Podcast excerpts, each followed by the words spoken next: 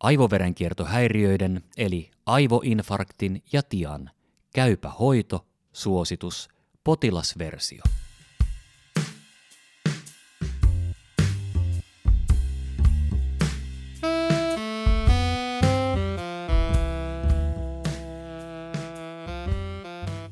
Keskeinen sisältö. Aivoinfarkti iskee usein täysin yllättäen. Oireet kehittyvät nopeasti huippuunsa.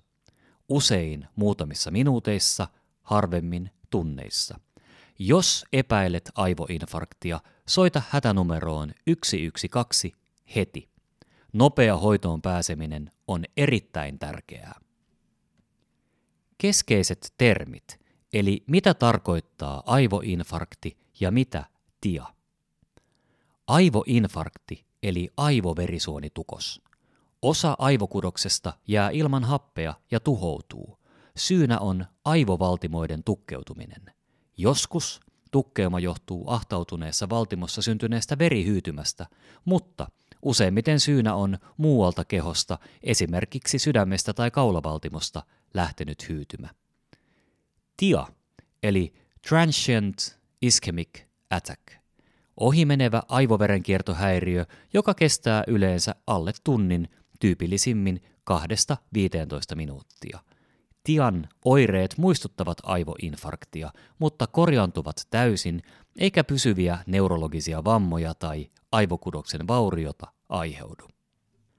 Aivoinfarktin riskitekijöihin voit vaikuttaa myös itse. Tärkein hoidettavissa oleva aivoinfarktin riskitekijä on kohonnut verenpaine.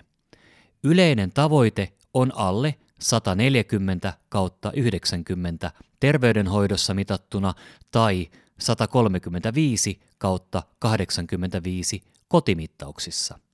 Jos sairastat jotakin tiettyä pitkäaikaissairautta, se on tätäkin tiukempi. Esimerkiksi diabeetikoilla alle 140 kautta 80 ja munuaistautipotilailla alle 130 kautta 80. LDL-kolesterolin eli niin sanotun huonon kolesterolin tulisi olla alle 3 millimoolia litrassa. Tavoite on tätäkin alhaisempi, jos olet jo sairastanut aivoinfarktin tai tian, tai jos sinulla on suuri tai hyvin suuri riski saada aivoinfarkti. Tupakointi suurentaa aivoinfarktin riskiä. Myös alkoholin käyttö ja epäterveellinen ruokavalio lisäävät tukostaipumusta. Ylipaino, keskivartalolihavuus ja vähäinen liikunta ovat riski myös aivoverisuonille. Muita aivoinfarktin vaaraa lisääviä tekijöitä ovat muun muassa ikä, miessukupuoli, sydänsairaudet, diabetes, perinnölliset tekijät ja naisilla – estrogeenia sisältävät ehkäisypillerit tai hormonikorvaushoito. Aivoinfarkti iskee yllättäen. Aivoinfarkti iskee usein täysin yllättäen ja oireet kehittyvät nopeasti huippuunsa muutamissa minuuteissa tai harvemmin tunneissa. Sairastunut ei itse välttämättä edes tunnista oireitaan. Seuraavaksi kolme yksinkertaista asiaa, joiden avulla voidaan tunnistaa aivoinfarkti. Pyydä sairastunutta nostamaan käsivarsia. Onko hänellä käsien tai jalkojen voimattomuutta tai tunnottomuutta? Toistamaan yksinkertainen lause. Onko hänen puheensa epäselvää tai onko hänellä puhumisen vaikeutta? Hymyilemään. Roikkuuko hänen toinen suupielensä tai jääkö hymy toispuoleiseksi? Mikäli jokin näistä ei onnistu, sairaalan päivystykseen on hakeuduttava välittömästi. Muista merkitä ylös myös kellonaika, jolloin oireet ilmaantuivat. Pikaisesti hoitoon soita 112. Nopea soitto hätänumeroon 112 ja kiireellinen kuljetus ambulanssilla sairaalan päivystyspoliklinikalle on tarpeen. Ei siis terveyskeskukseen, vaan sairaalaan koska aivoinfarktin liuotushoito on aloitettava heti. Mitä nopeammin hoito päästään aloittamaan, sitä suurempi hyöty siitä saadaan. Akuuttihoidossa liuotetaan tai poistetaan mekaanisesti aivoinfarktin aiheuttanut aivoveritulppa ensimmäisten tuntien aikana. Sairaalassa selvitetään ensin, onko kyseessä aivoinfarkti. Aivoinfarkti ja aivoverenvuoto voivat aiheuttaa samankaltaisia oireita. Ne erotetaan toisistaan aivojen kuvantamistutkimuksilla. Lisäksi tehdään myös muita tutkimuksia. Niillä pyritään saamaan selville syy, joka aivoinfarktin on aiheuttanut. Verihyytymän tukkima verisuoni pyritään avaamaan liuutushoidolla, jos aivoinfarktin oireiden alkamisesta on kulunut alle neljä ja puoli tuntia, joissakin tilanteissa alle yhdeksän tuntia. Verisuoni voidaan myös onnistua avaamaan valtimon sisäisellä katetrihoidolla, jos kuvantamistutkimuksissa havaitaan kyseessä olevan suuren verisuonen tukos. Parhaan lopputuloksen varmistamiseksi aivoinfarktin sairastanutta hoidetaan sairaalassa useimmiten aivoverenkiertohäiriöyksikössä. Kyseessä on näiden sairauksien akuuttihoitoon ja varhaiskuntoutukseen erikoistunut yksikkö. Tiakohtauskin täytyy ottaa vakavasti. Se saattaa olla ennusmerkki tulossa olevasta aivoinfarktista. Myös tian kohdalla on tarpeen lähteä päivystykseen, vaikka oireet olisivat menneet jo ohitse. Tiankin selvittelyihin kuuluvat kuvantamistutkimukset ja laboratoriokokeet. Aivoinfarktin riski tian jälkeen on suurin ensimmäisten päivien ja viikkojen aikana. Jatkohoidolla ehkäistään uusien tukosten synty. Kaikille sairastuneille aloitetaan uusien tukkeutumien ehkäisy joko veritulpan syntyä estävillä tai veren hyytymistaipumusta vähentävillä lääkkeillä.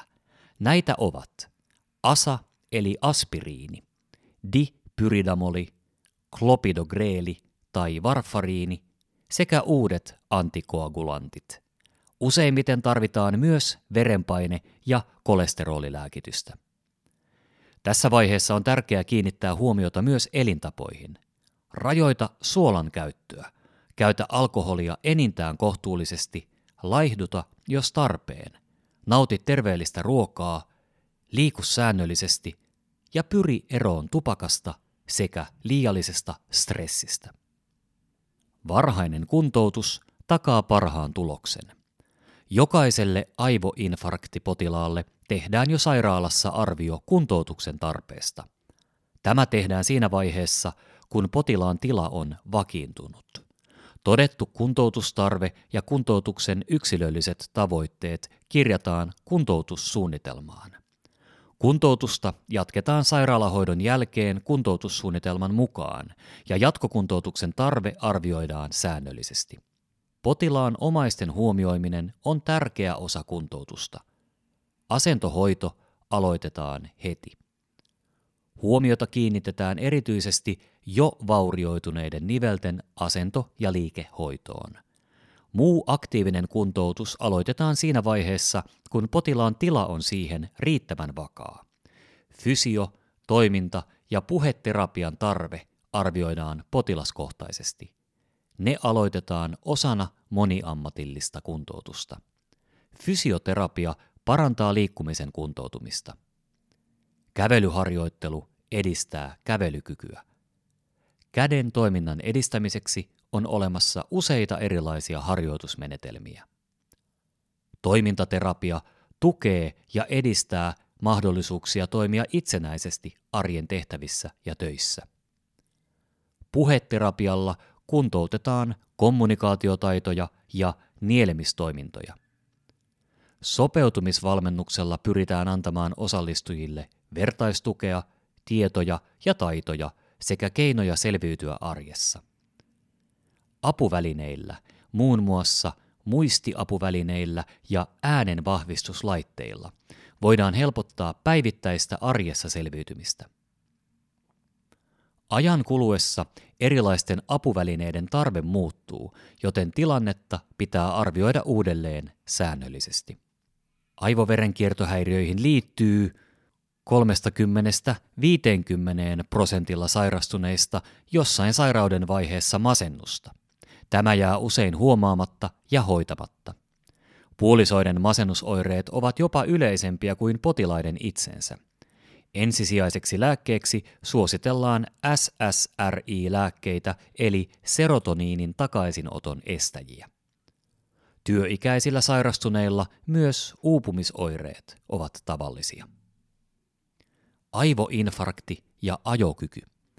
Arvio ajokyvystä ajoluvan palauttamiseksi tehdään kuntoutumisen edistyessä. Lääkärin tulee lain mukaan ilmoittaa ajoterveydentilan heikentymisestä poliisille aina silloin, kun ajokyvyttömyyden arvioidaan kestävän vähintään kuusi kuukautta. Perusterveydenhuollon seuranta suuren riskin potilaille. Aivoinfarktin sairastaneet, joille on jäänyt pysyvä haitta, ovat suuren riskin potilaita. Heille suositellaan loppuelämän jatkuvaa seurantaa säännöllisesti vähintään kerran vuodessa, kuntoutustarpeen arviointia ja arvioinnin mukaan toteutettavia kuntoutustoimia. Seuranta ei aina vaadi käyntiä lääkärissä. Siitä voi huolehtia myös muu terveydenhuollon ammattihenkilö. Ennuste – Kolmen kuukauden kuluttua aivoinfarktista noin 50-70 prosenttia sairastuneista on toipunut päivittäisissä toimissaan itsenäisiksi. Itsenäinen toimintakyky yhden viikon kuluttua ennustaa hyvää toimintakykyä kolmen kuukauden kuluttua aivoinfarktista. Kolmessa kuukaudessa saavutettu hyvä toimintakyky ennakoi parempaa toimintakykyä ja pienempää kuolleisuutta usean vuoden päähän aivoverenkiertohäiriöt lukujen valossa. Alle 50-vuotiaiden sairastuvuus on lisääntynyt niin Yhdysvalloissa kuin Euroopassakin. Kehitys on ollut Suomessa samansuuntaista. Alle 45-vuotiaiden miesten sairastuvuus on kasvanut puolitoista kertaiseksi vuodesta 2000 vuoteen 2010. Vuonna 2010 ensimmäiseen aivoinfarktiin sairastuneiden keski-ikä oli 72,7 vuotta. 51,2 prosenttia sairastuneista oli miehiä. Aivoinfarktipotilaista 21 prosenttia oli työikäisiä eli alle 65-vuotiaita. Hyvinvointivaltioissa kuolleisuus aivoverenkiertohäiriöihin on 2000-luvulla vähentynyt sekä alle 75-vuotiailla että vanhemmilla. Sen sijaan alle 50-vuotiaiden aivoinfarktin sairastaneiden kuolleisuus on moninkertainen normaaliväestöön verrattuna. Tämä johtuu lisääntyneestä sydän- ja verisuonitautikuolleisuudesta, etenkin aivoinfarktien uusiutumisesta. Lisätietoa aiheesta. YouTubesta löytyvät muun muassa seuraavat Aivoliiton tuottamat lyhyet videot. Aivoverenkiertohäiriöt 80 on estettävissä. Mikään ei ole mahdotonta. Kuntoutus aivoverenkiertohäiriön jälkeen. Liuotushoito, kun se kävi niin äkkiä. Vastuun rajaus. Käypä hoitosuositukset ja vältä viisaasti suositukset ovat asiantuntijoiden laatimia yhteenvetoja yksittäisten sairauksien diagnostiikan ja hoidon vaikuttavuudesta.